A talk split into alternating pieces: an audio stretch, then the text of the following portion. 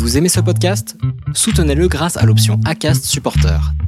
C'est vous qui choisissez combien vous donnez et à quelle fréquence. Cliquez simplement sur le lien dans la description du podcast pour le soutenir dès à présent.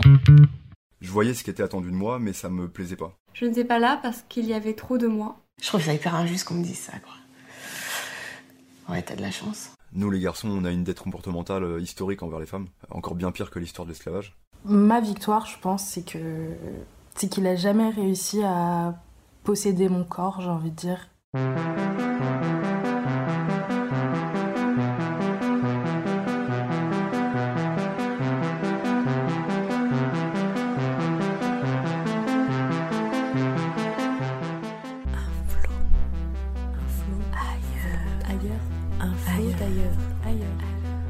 ailleurs, un flot d'ailleurs, un flot d'ailleurs.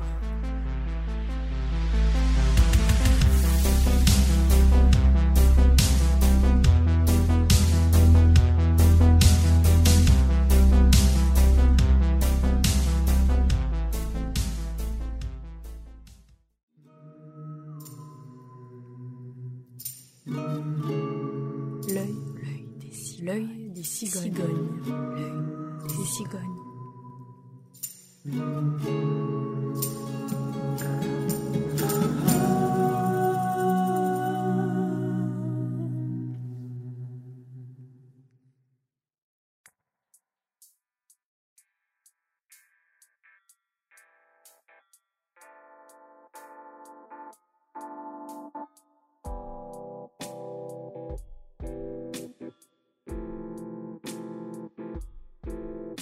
Je m'appelle Wong Picard, j'ai euh, 24 ans.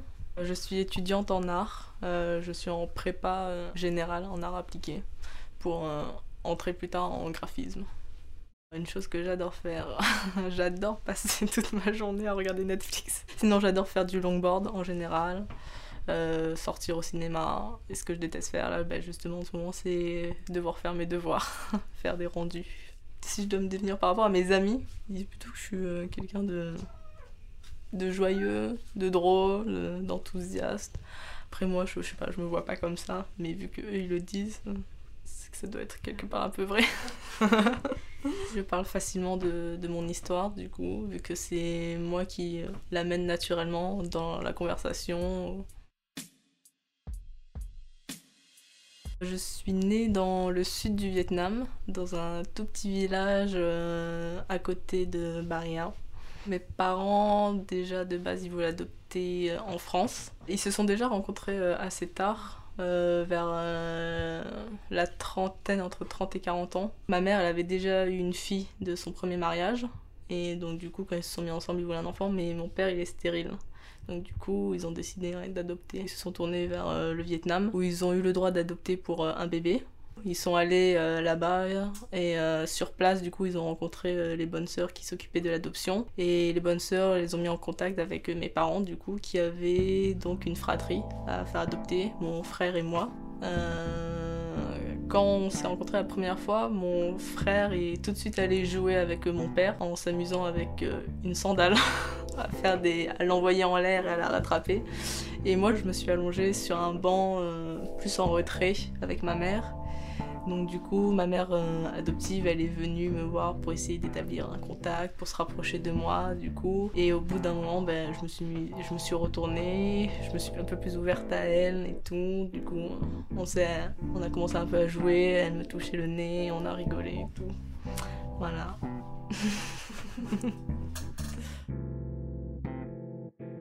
J'y retourne tous les 3-4 ans, généralement au Vietnam, passer 3 semaines, un mois là-bas. C'est toujours plein d'émotions quand on arrive, il y a toute la famille qui est là. Euh, ils, ont, ils rameutent à chaque fois la moitié du village pour euh, me voir, me présenter à tout le monde. Des gens qui se rappellent de moi que moi, je me rappelle pas d'eux. C'est très étrange. Mes parents biologiques, mes parents adoptifs, ils s'entendent vraiment bah, super bien. Du coup, enfin, avec ma mère biologique parce que mon père biologique est mort quand j'avais 7 ans. Dès qu'ils se voient, c'est vraiment euh, des câlins, ils se prennent dans les bras, tout ça, il y a toujours beaucoup d'émotions. Ma mère, elle pleure, mes deux mères, elles pleurent quand elles se voient. Je doute, euh, oui, enfin, tous les jours, euh, je pense que c'est normal. Récemment, du coup, oui, j'ai Vu que j'ai commencé des séances avec une psy, elle m'a dit qu'il y avait beaucoup de choses moi qui étaient euh, liées à mon adoption. Comme le fait que j'ai arrêté mes études pendant trois ans, justement, et que je viens juste de les reprendre. J'ai peur de réussir vis-à-vis de ma famille et de mes parents qui, eux, ils sont restés euh, au Vietnam et qui n'ont pas cette chance. Et de mes frères qui, eux, ils travaillent à l'usine et ils galèrent pour juste avoir des sous. Et je me dis que peut-être au fond de moi, euh, je mérite pas de vivre ça et tout, mais que je dois me laisser justement la chance de pouvoir vivre ça parce qu'ils m'ont donné cette chance et qu'il faut pas que je doute et que je culpabilise. Le fait que je, je sois adoptée, bah, je le vis euh, très bien. du coup, c'est plus le regard des gens quand je me balade avec euh, mes parents dans la rue. Du coup, euh, même mon père, il me dit que maintenant il doit se dire que bah, vu que je suis plus grande, genre c'est un vieux qui sort avec une jeune asiatique, c'est un peu bizarre, des choses comme ça. Quand je vois ce que vivent euh, ma famille, je me dis non, que j'aurais pas voulu rester là-bas, je pense. Déjà, il y a beaucoup de différences sur euh, la mentalité, sur la culture là-bas. Passer euh, sa vie, travailler à l'usine pour essayer de gagner enfin, le minimum pour vivre, je pense pas non plus que ce soit la vie rêvée de tout le monde. Du coup, ouais. Du coup, je me dis que je suis chanceuse de vivre comme ça. Le coût de l'adoption euh, et du fait d'être abandonnée, euh, ouais, c'est venu avec, euh, c'est venu sur la table avec ma psy que euh, oui, j'avais sûrement peur d'être abandonnée, mais du coup moi ça fait pas le même effet. C'est-à-dire que j'ai une première relation au lycée, une relation très sérieuse qui était très importante pour moi, qui a duré trois ans et finalement il m'a quitté pour une autre. Donc du coup, je pense qu'à partir de ce moment, ça a fait ça a bougé quelque chose en moi. Et donc du coup maintenant en fait la relation que j'ai avec euh, mon copain en ce moment ben plutôt qu'en fait de me dire que je vais être abandonnée j'essaye justement de le repousser. Et que ce soit lui euh, enfin que ce soit moi qui le quitte j'essaye de, de me détacher euh, sentimentalement de pas être trop accrochée parce que souvent j'ai peur de souffrir. Je participe pas non à des trucs rapport avec l'adoption des associations ou des événements j'ai euh, jamais ressenti vraiment le besoin, enfin jusqu'à aujourd'hui, mais j'avais- même quand je rencontrais d'autres adoptés, j'avais pas forcément envie de, de créer une grande amitié avec eux parce que voilà, on est toutes les deux adoptées. Non, mais par contre, oui, je le mets dans mes travaux artistiques. C'était plus la question euh, d'identité et des visages. Je m'étais mis moi avec mes parents, j'avais fait des moitiés de, de visages euh, où je collais les visages de mes parents et de moi. Je dirais pas que c'est comme une force parce que dire d'avoir deux cultures, c'est vraiment d'avoir été élevé avec deux cultures, alors que j'ai surtout été élevée en fait avec la culture française de mes parents. C'est un plus, ça fait une différence euh, par rapport aux gens. Surtout que je connais euh, mes origines, que je connais mes parents. Donc ça, oui, ça fait la différence. Mais du coup, j'ai pas du tout la culture vietnamienne. Du coup, quand on me pose des questions, je suis bloquée là-dessus. J'ai des amis asiatiques quand eux, ils ont été, comme ils ont été élevés par des parents asiatiques, ils me disent ouais, t'es un peu comme une fausse asiate du coup. Euh, voilà, c'est ça. Je suis euh, jaune à l'extérieur mais blanche à l'intérieur.